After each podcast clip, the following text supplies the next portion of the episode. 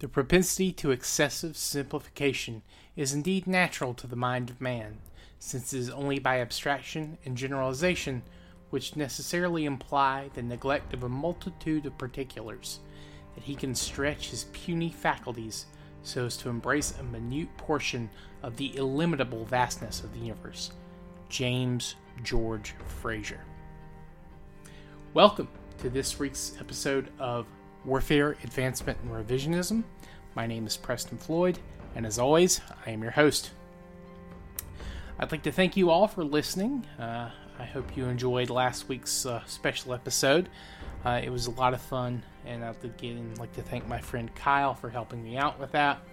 Uh, it had been recorded well in advance, so just uh, keep that in mind. So there were some things we didn't touch on. Um, and I would like to go ahead and get to that now.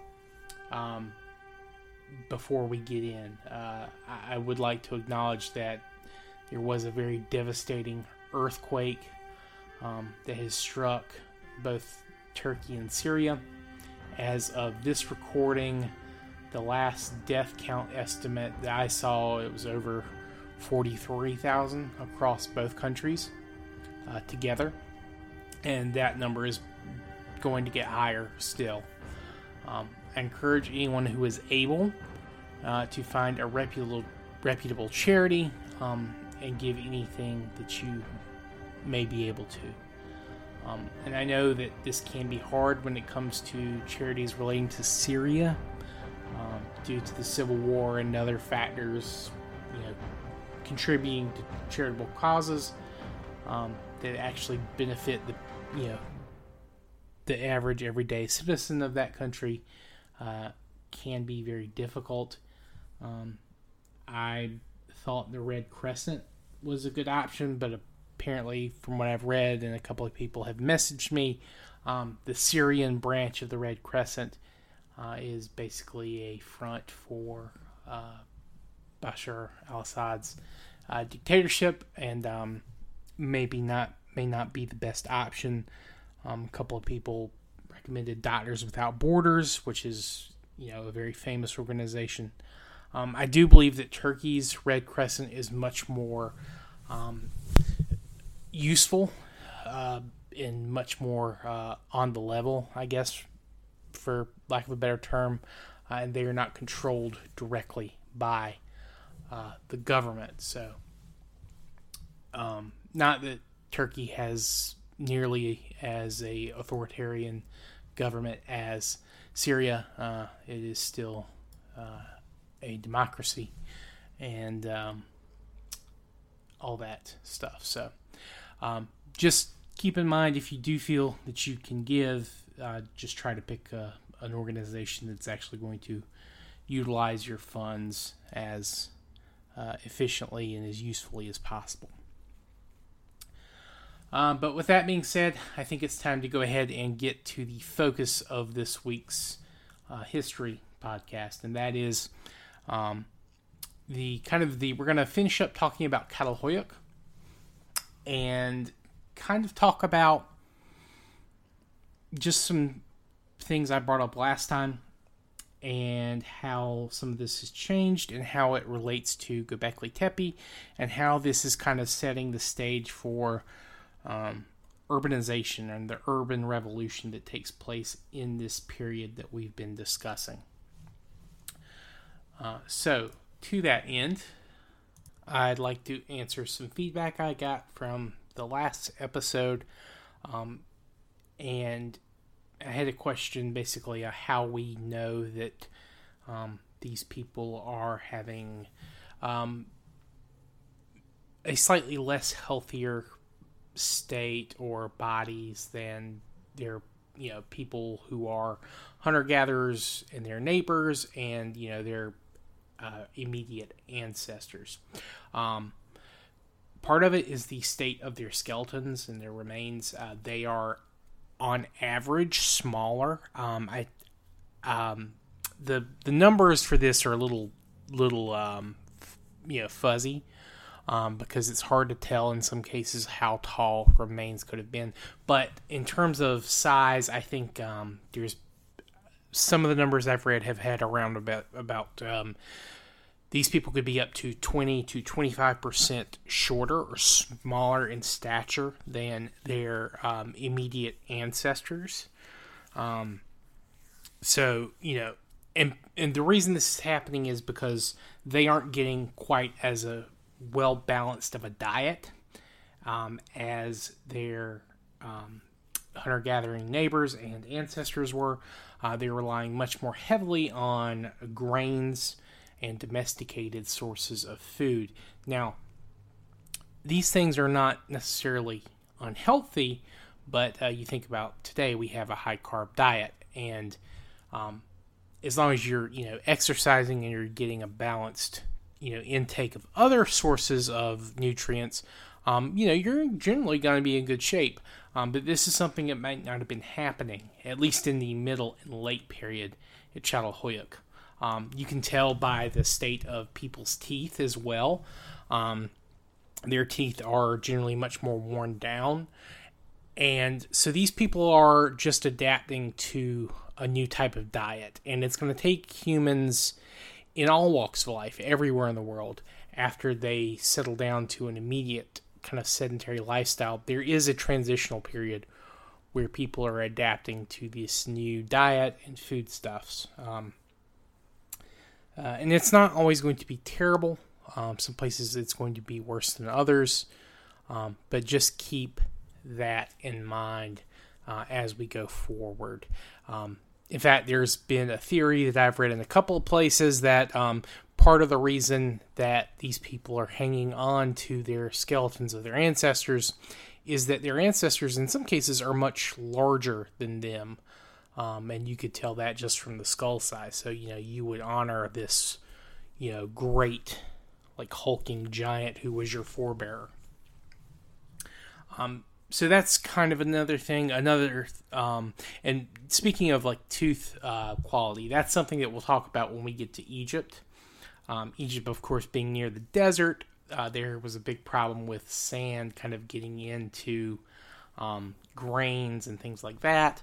Uh, and it led to a large amount of problems with teeth. Um, a number of Egyptian mummies from all walks of life, the the rich and the poor, um, all have in you know poor to bad teeth.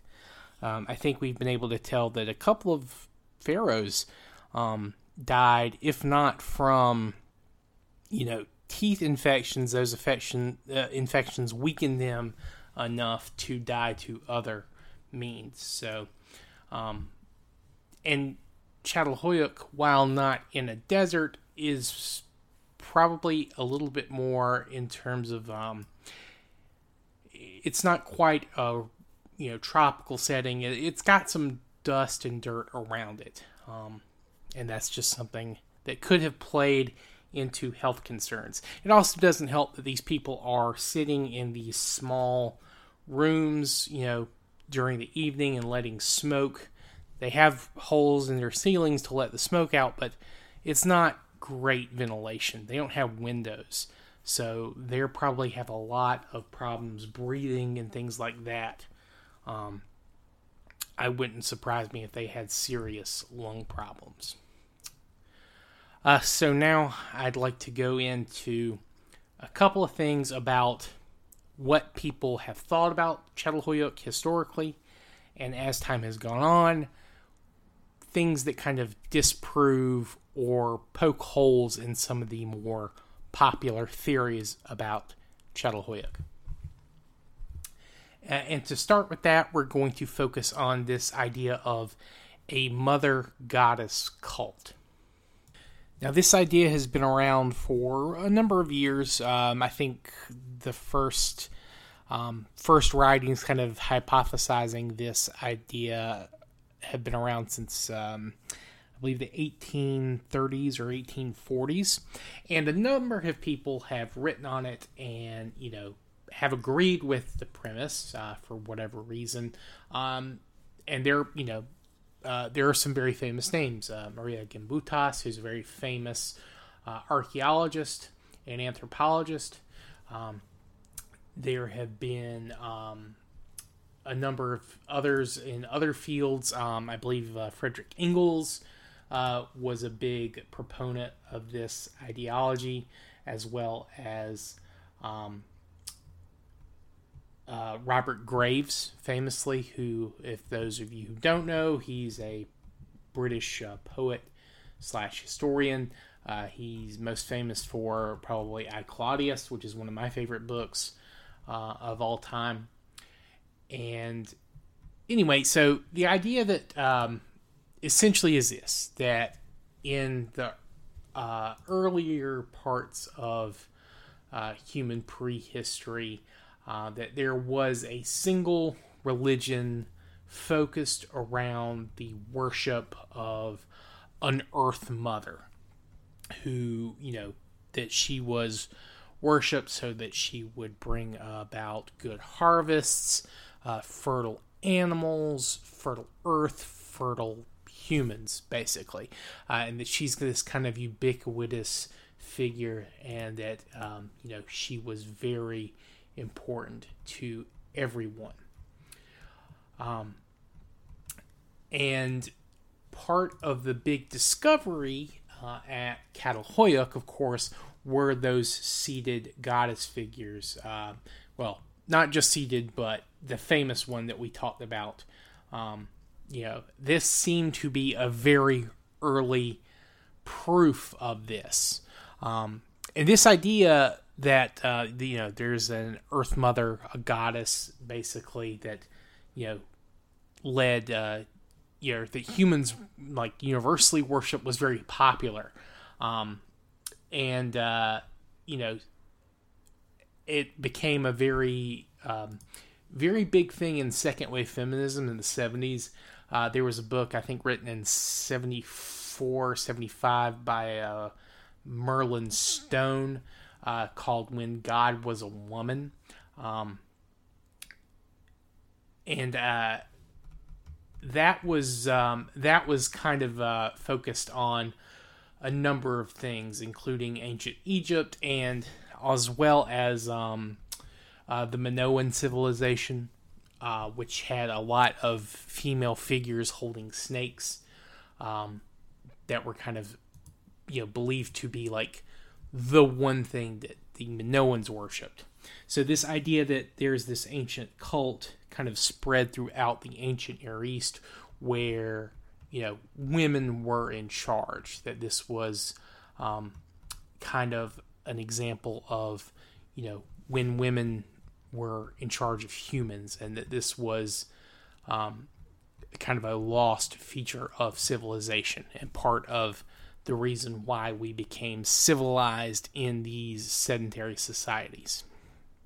Now, uh, there are some very good theories and some very good points in some of these things, and we're going to get into um, specifics later.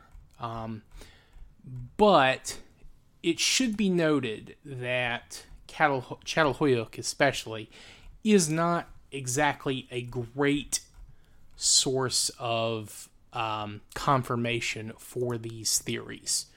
Um, the seated woman figure uh, that was famously discovered by James Mellaart during excavations of Çatalhöyük was found in a grain silo. Um, and a large number, in fact, of these female figures uh, were just found in trash heaps. Uh, they were shown no particular reverence. Um, there is no temple complex in Çatalhöyük. Um, most, if not all, of the buildings seem to be either residential or for storage of food and grain. Um, there is no evidence of any type of uh, priestess class or um, temple of any kind in Çatalhöyük that has been found.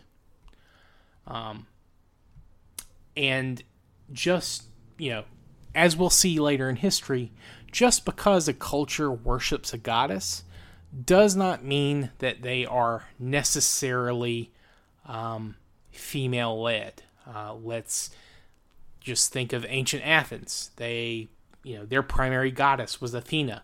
She had prime position in the city and its festivals. Her, of course, her temple, the Acrop- on the Acropolis, was the primary place for Athenian, you know, social life.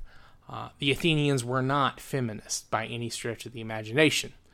Uh, they, in fact, they were probably some of the most uh, uh mis- um, misogynistic people uh, in the world, uh, probably ever.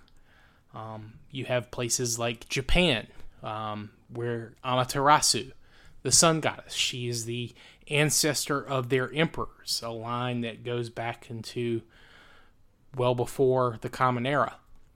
Um, they are not exactly known for being very uh, open to females in positions of power. Now, that may not have been true in the far past. In fact, as we will see, um, they may have been more accepting of women in leadership positions in earlier times. But no matter what, they're still worshiping, you know, Amaterasu and her descendants. Um, they do get progressively more um, masculine dominated society, even though the goddess remains the same. So just because you're worshiping a female goddess does not necessarily mean that you are um, all about you know female empowerment or female leadership. Um, we have evidence of this that this is not true. Now that's not to say females weren't in charge, um, but we have no evidence of this. In fact, Çatalhöyük, as far as we can tell, males and females are buried in very traditional you know very similar ways. There is no ostentations, you know, decoration or burial goods or shrines to the dead. In fact, the only uh, individuals who have any kind of um, extra care placed with their graves, where they're buried with items or things like that, are children's graves. Um, they seem to have mourned very deeply their children dying. Um, I'm willing to bet, at least at Çatalhöyük, that this was a very egalitarian society, at least in terms of, you know, um, any kind of religious worship. Um, and another factor that kind of strikes against this idea that there was this universal female cult, at least in Çatalhöyük, um, they have been finding figures that are not female. There are male figures that have been unearthed. There are um, other, you know, uh, there are figures that have no discernible sex. Uh, they're just, you know, anthrop- you know, just androgynous. Um, so, you know, they are not just making female goddesses. They are not um, focusing solely on the female form. So that's not to say there is not a goddess that was worshipped there. That's not to say that women were not in charge. I'm just saying that there is no evidence for any of this, and you should take a lot of this stuff with a grain of salt. Um, a lot of neo pagans still kind of buy into this idea that there's this earth goddess or a triple goddess is another thing that kind of comes up in the literature. That was one that Robert Graves kind of um, heavily endorsed. If you read, uh, um, it's the White Goddess, I believe, is his work on that. Um, he was a big proponent of that idea. So just keep in mind, you know, take the, you know, nat- uh, you know, the universal Earth goddess cult very, very much with a grain of salt. Um, but again, that's not to say that it didn't exist. I'm just saying that there's never been any evidence found, and that if this religion did resist, there was definitely some other component to it um, that we do not know and have no frame of reference for.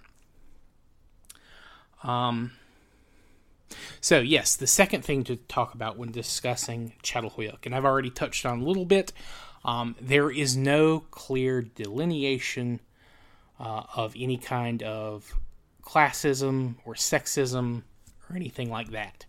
Um, the homes are very much universal. Some are larger than others. I'm sure that was just a function of, you know, family size. Um, there is not any like difference in terms of what is stored in these homes other than I'm sure what you know people were making in terms of art.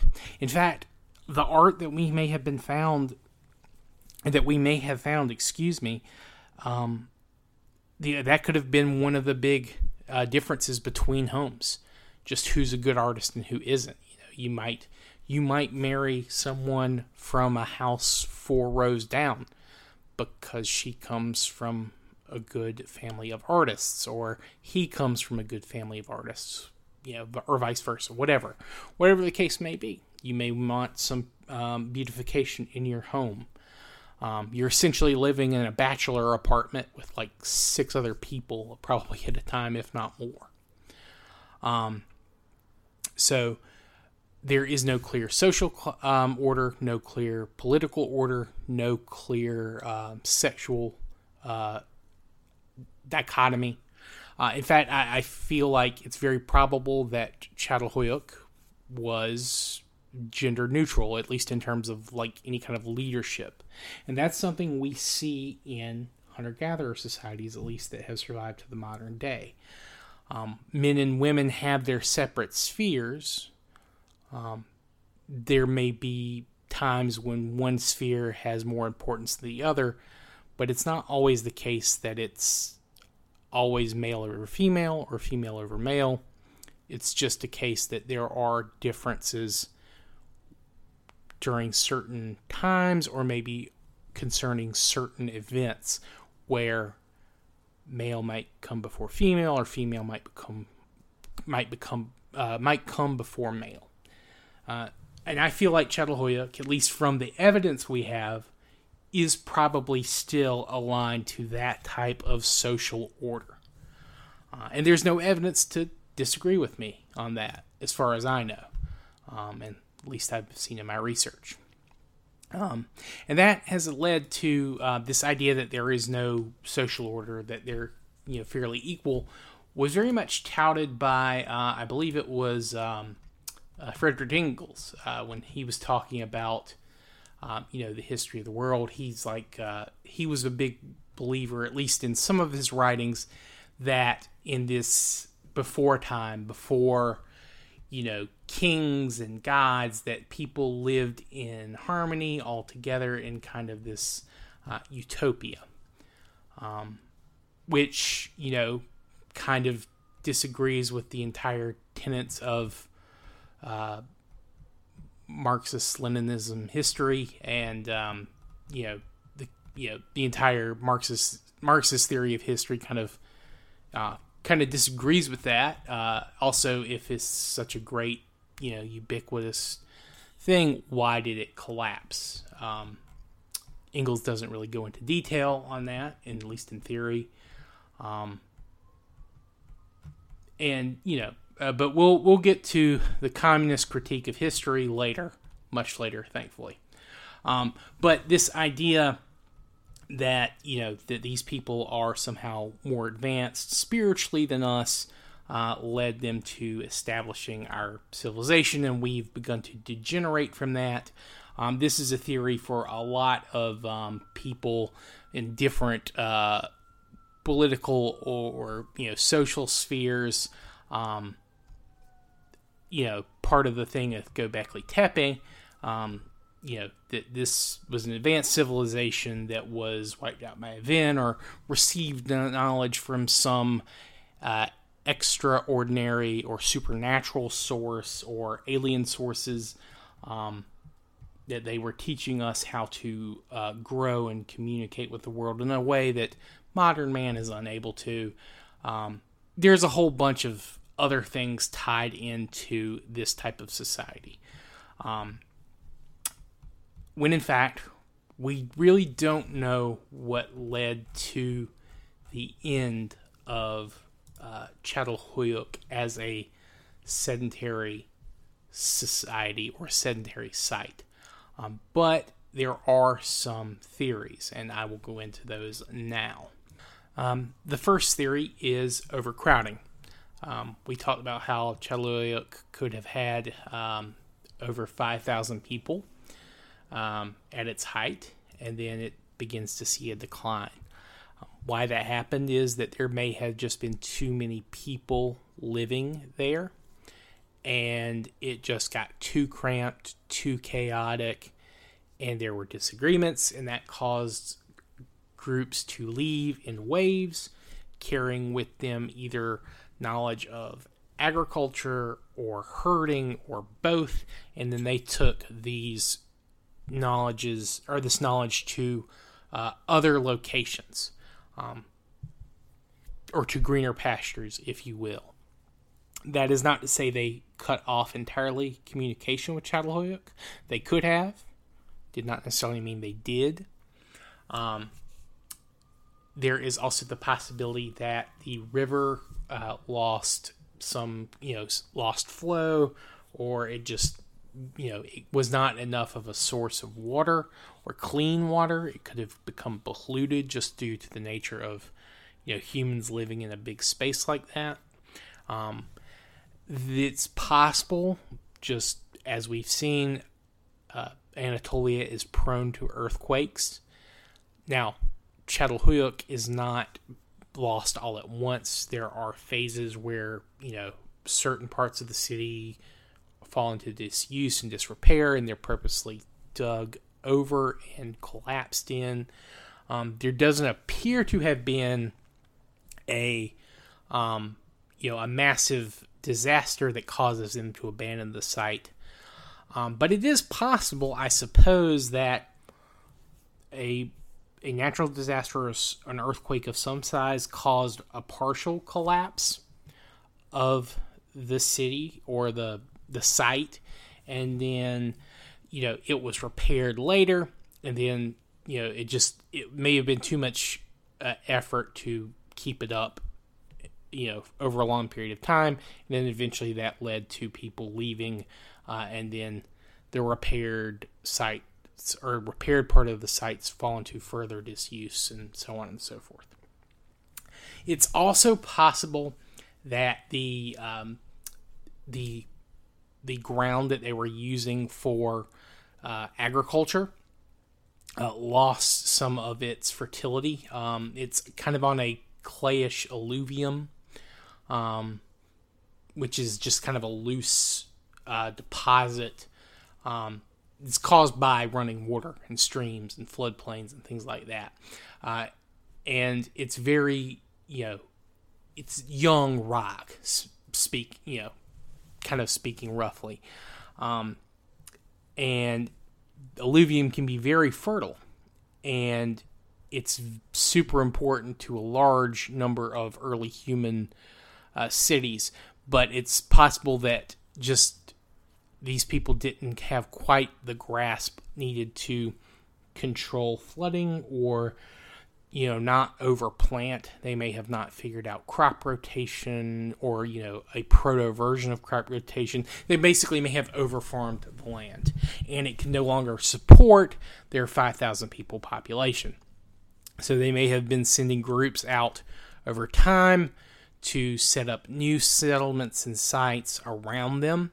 And then those sites were better suited and they became more prosperous and more uh, valuable than Çatalhöyük, and people just slowly moved away to these better sites. Um, we don't know, of course, for sure. Um, another theory, um, and this one isn't quite as popular, and I, as far as I know, um, there's really no evidence for it, but it is a very popular theory in most cases of civilization collapsing or disappearing is that they were attacked by outsiders who uh, enslaved or killed all the inhabitants and took them somewhere else. Um, again, that would probably fit into the kind of cataclysmic event side of things, the same way like a earthquake would or a flood. Um, but, you know, again, there's no evidence for that. Um, although I should point out, and I should have mentioned it as well with the um, with the earthquake theory, uh, archaeology typically is not great at finding at isolated events. It is best suited to find you know, events that are repeated regularly over a long period of time. It can be hard to pinpoint specific disasters, and it may not even be the best um, discipline to discover something like a battle or things like that. Uh, that's not to say they've never done that or they can't do that. It's just not the most easy thing for the discipline and archaeologists to do as a whole. So, uh, just keep that in mind. Um, and that's really kind of um, kind of where I should end it. Um, at least in terms of Çatalhöyük. Um, let's see. Um, excuse me. Uh, let's see. Oh, I did. There was one thing I did not mention uh, for the kind of egalitarian society. Um, it, there is some talk that there may have been um, food may have not been stored as equally in houses.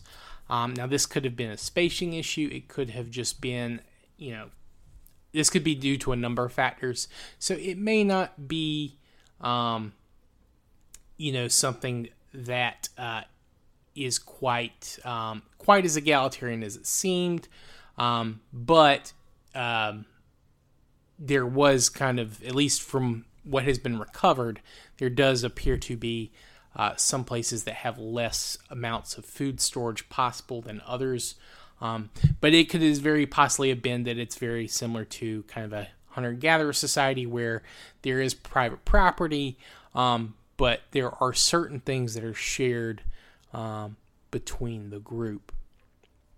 Um, and then, you know, part of the reason, you know, the settlement could have faded away is because you know it was becoming less egalitarian over time. Perhaps these um, you know these some groups you know began to pass on their um, very finely decorated homes and tools and things like that, and that kind of led to some in uh, you know some inequality between people.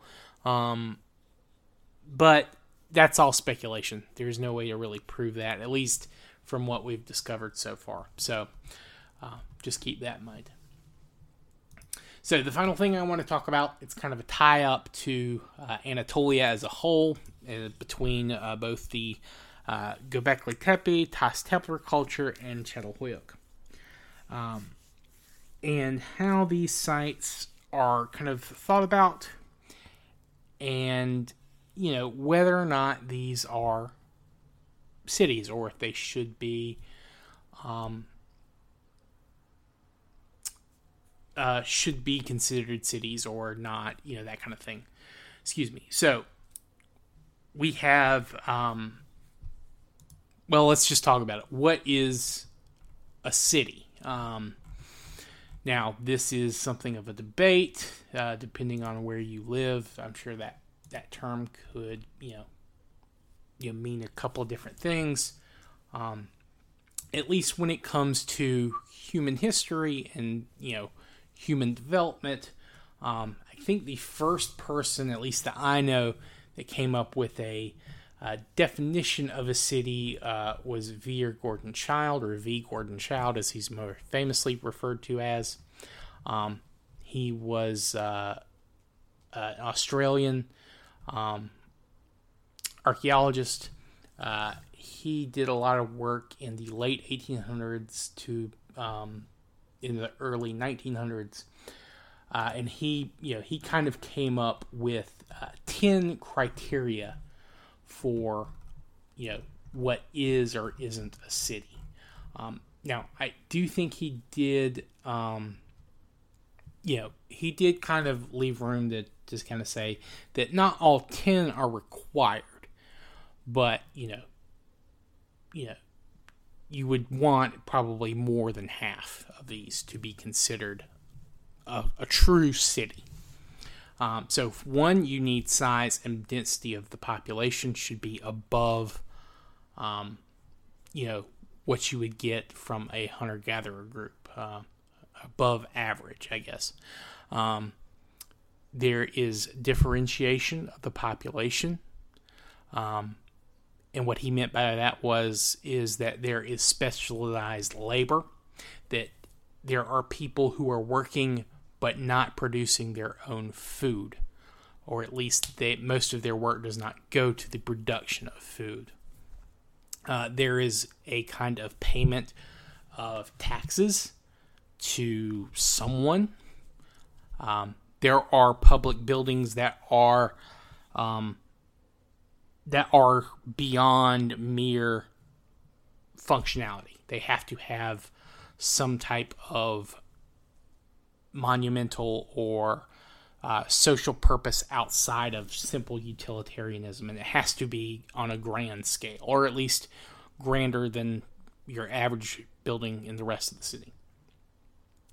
Um, the people who are not doing any food production have to be supported by the people taking in taxes. So basically, there has to be some type of bureaucracy or protected class or just people who are doing work at the behest of the government or whatever and are getting paid for that labor in some way. Uh, does not have to be monetary. Um, they have to have um, some type of recording, um, both in terms of some type of writing. Doesn't necessarily have to be true alphabet, but they have to have some type of record keeping. And there has to be some type of uh, uh, practical, I guess you'd call it science, but they have to have some type of uh, skill that is that is that is not necessarily fully developed, but they have to be attempting to develop or create new things. Um, they have to have art as well, uh, and not just figurative art, but symbolic art, according to Childe. Um, then you have uh, they have to trade and import, you know, things that they will that will then be turned into other objects in the city itself. And the, so they also have to, and that ties into the final thing, which is also they have to have craftsmen who are not related to, I guess, the city. There have to be people from outside the like the clan or the primary population of the city. So, um, there have been criticisms of this, obviously. Um, I have my own problems with it myself. Um, uh, but it's a good starting point, I think. And, you know, I don't know too many people that have a problem with everything that he puts out there. I don't necessarily think a system of record keeping has to be included um, or a writing system um, because the fact of the matter is, you know, there are other ways of keeping records that are relevant to the people living in the city that may not necessarily have to be written or at least decipherable, you know, to everyone. Um, but that's just kind of my opinion. Um, also, art is important, but I don't know that, you know, you would necessarily have to have art to have a city.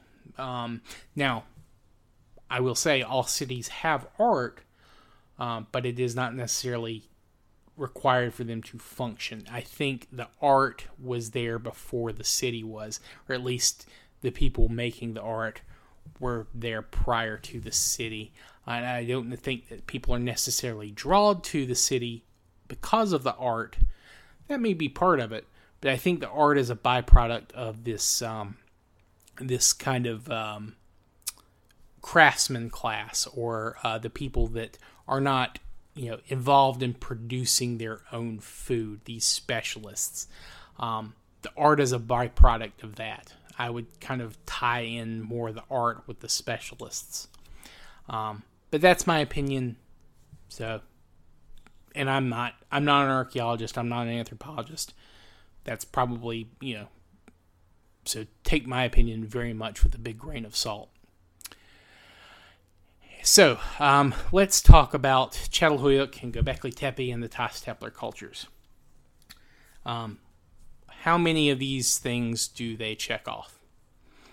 Well, um, the Tas Tepeler size and density of the population. This is very much up for debate for them.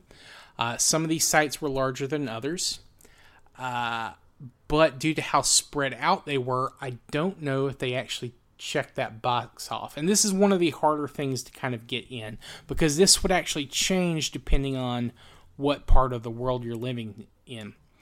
In a place like Europe, where you have like a 0.2 people for every square mile, you know that's that's not a lot to have a city. Uh, but then you have somewhere like, say, you know, well, where we are in Anatolia or the Middle East, you know, yeah, I think I think at least for uh, Çatalhöyük, five thousand people would definitely qualify.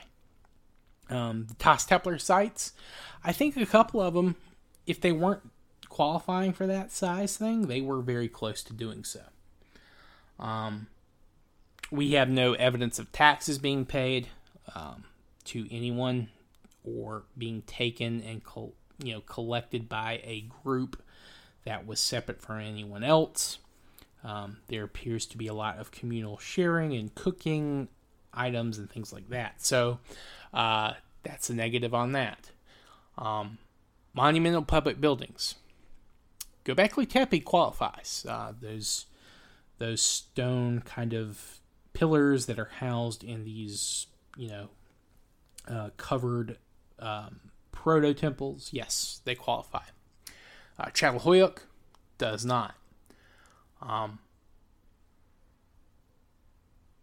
now, uh, those uh, the next thing is uh, those not producing their own food are supported by the government, uh, whatever that is. Um, we have no evidence of this at Göbekli Tepe. Um, there is, you know, no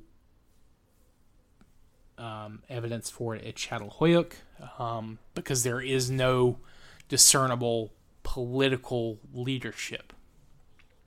Um, I'm sure they were taking care of their elderly and their sick and their children um, because they were probably mostly related to each other in some way or fashion.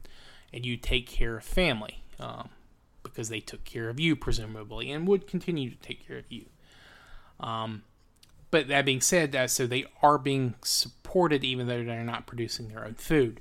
It's not a government, though. So, you know, there is no political power, basically, is why I would say that this does not qualify. Um, systems of recording and practical science. Well, Çatalhöyük, um, they have these paintings. Um, these could be figurative, but they could also be paintings of actual stories of hunts that the people living in the houses went on or their ancestors went on, had been passed down to them. But we can't definitively say that, so we can't check that off the list for Çatalhöyük. Um, practical science, they were very good artists. Um, they they had a lot of work with that, but there's no evidence, as far as I'm aware of, that they are you know practicing any kind of uh, metallurgy. They may have been working on animal husbandry or, you know, uh, possibly kind of an early form of uh, seed or agricultural breeding, but um, if they were doing that on purpose, we can't say. So again, that's checked off. Um, Göbekli Tepe, again, it's possible depending on if they're stone pillars and things like that are lining up to you know the stars or anything like that. They could be keeping a type of record. It just might be something that we don't understand what they're referring to. We don't have this frame of reference. We are missing a large port, part of the picture that they're painting. We only have, you know, kind of broad strokes from this thing. And of course, it could also just be, you know, they thought it looked cool and it was not necessarily telling a specific story, but they just did it because it was kind of a ritual thing to do. So we again we can't check that off either. Um, system of writing, same thing. No evidence of that has ever been found. Um, there's no, you know, there's no evidence that they were even attempting it, even as a form of record keeping. Uh, so that's the negative. Trade and import of raw materials. Yes, this does happen. We can find that there are things like obsidian, um, things like that um, at both sites. Um, so you know they are bringing in material that is not native to where they are living. Um, which again, I don't. This is one of those things I'm not 100% being included um, because we have evidence again of even hunter gatherer groups trading things from long distances um, as well. So I don't necessarily think that this is something that should be included on the list. Now I know he said it's raw materials. Um, and yes, I mean they're raw materials and they've been turned into items, you know, it may not be any different than you know um, them importing the created item from someone else. But they I'm sure they brought in the material and they brought in finished tools as well. Um, so that's another check. Uh, and then finally, the specialist craftsman from outside the kin group. Um, again, there's no evidence of this. Um, I think Çatalhöyük is the closest to taking this off because they do have, you know, these elaborate and special paintings and art pieces. Um, but there's no evidence that this was done by a separate group. This is probably something that was done by um, people during a down t- period or you know during the winter where you're having to be stuck inside for months on end or if you're old or young or that this is something that you know you would do you know just on downtime between planting crops and things like that so um, going by Childe's metrics um, i think both of these sites i think you could be generous and say you know, you're not checking off more than four of the 10. Um, so that's why these are not considered cities, at least in most people's kind of estimation, and in mine as well. Um, again, I, I think there are some problems with Childe's or Childe's, excuse me, um, definition of cities, um, but by and large, I think it's it's a good starting point, and um, just from what we have evidence of, I think it's safe to say that uh, these places are not true cities. But they are steps in that direction. And as we will see as we continue into the rest of Asia in our next episode, um, you know, the Sorry. Uh, yeah, as we continue uh, into the rest of Asia, we will see that. Uh, other aspects of the coming urban revolution may be developing in other parts of Asia that will then be kind of merged to the people to the um, west here and to people further east uh, and then further north and south uh, in other parts of the world. Um, but I think that's a good time to call it. Um, this episode turned out a bit longer than I was expecting. I guess I rambled a little too much. Um, but I hope you enjoyed. Uh, I hope you will listen to this one and uh, return next week. Um, and for those of you who haven't yet, uh, I have started uploading more and more episodes onto YouTube. I finally got season two all the way up uh, this past weekend. Uh, my goal is to get season three, a few episodes put up later this week. Um, so hopefully, YouTube will be caught up with us um, where it will be weekly updates uh, regularly.